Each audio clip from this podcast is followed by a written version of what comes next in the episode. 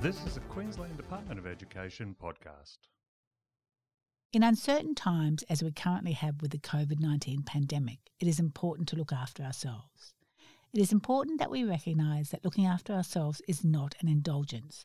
It is necessary to be able to continue to be effective and to support others over the long term. Hi, I'm Virginia Bowditch and I'm with the communications team in the department. To assist you to manage your current situation at work and at home, and maintain positive mental health and well-being, a series of well-being podcasts has been released. Organisational health and well-being consultant Mike DeGuara joins me today. Hi Mike, welcome back to this podcast series where we explore well-being issues in respect of the continuing COVID-19 pandemic. Thanks Virginia. It's nice to be chatting with you again.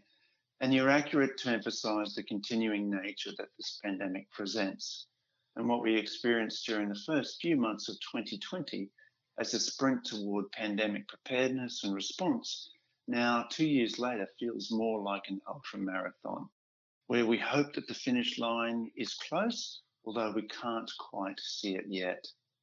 Our earlier podcasts featured topics such as staying connected, self care, and returning to the workplace, and are all available on one portal.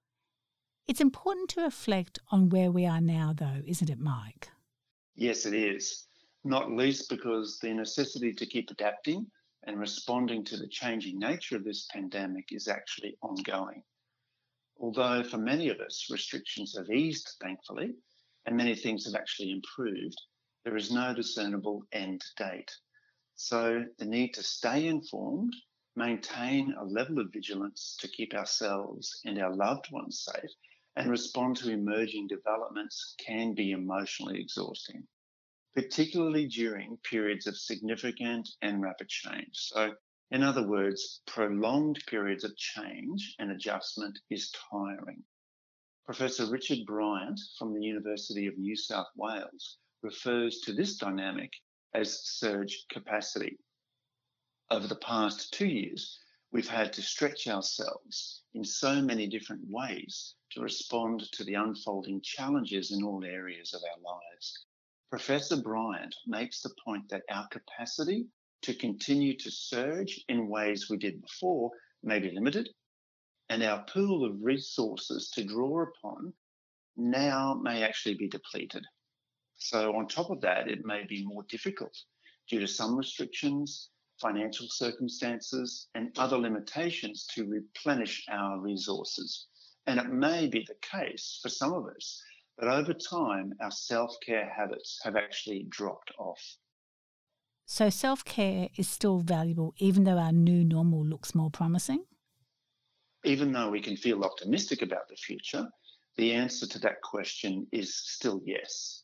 It's interesting that mental health services right across Australia are reporting increases in the number of people accessing their services compared to before the outbreak of the pandemic.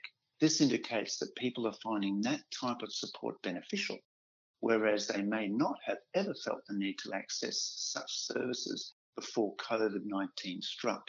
Can you remind us of some of the fundamentals of self care? Sure. Both Beyond Blue and Black Dog Institute suggest the following look after your lifestyle nutrition, hydration, rest, exercise, everything.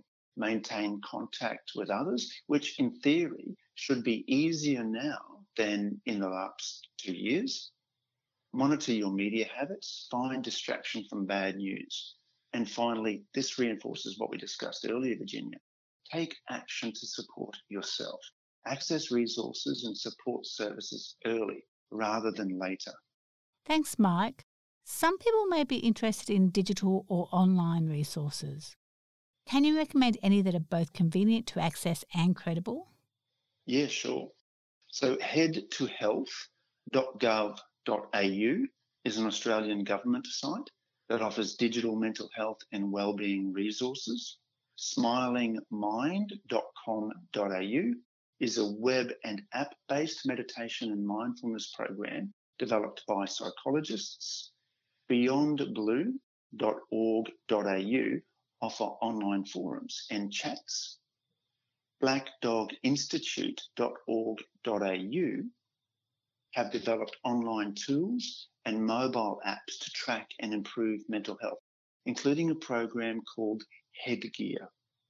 Headgear is a 30 day mental fitness challenge and is designed to build resilience and well-being and prevent common mental health issues such as depression and anxiety.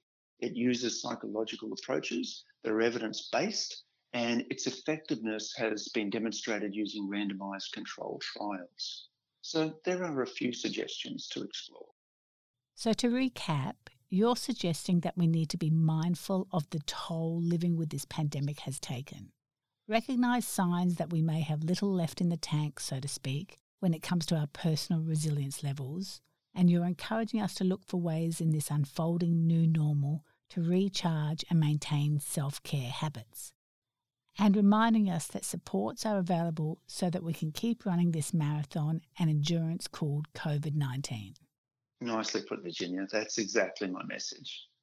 Thanks for your insights, Mike. Will you join us again for another chat sometime? Yeah, of course, I'd be happy to. Great, thank you. You have been listening to a Queensland Department of Education podcast. The Department of Education acknowledges the traditional owners of the lands from across Queensland. We pay our respects to the elders, past and present, for they hold the memories, the traditions, the culture, and hopes of Aboriginal and Torres Strait Islander peoples.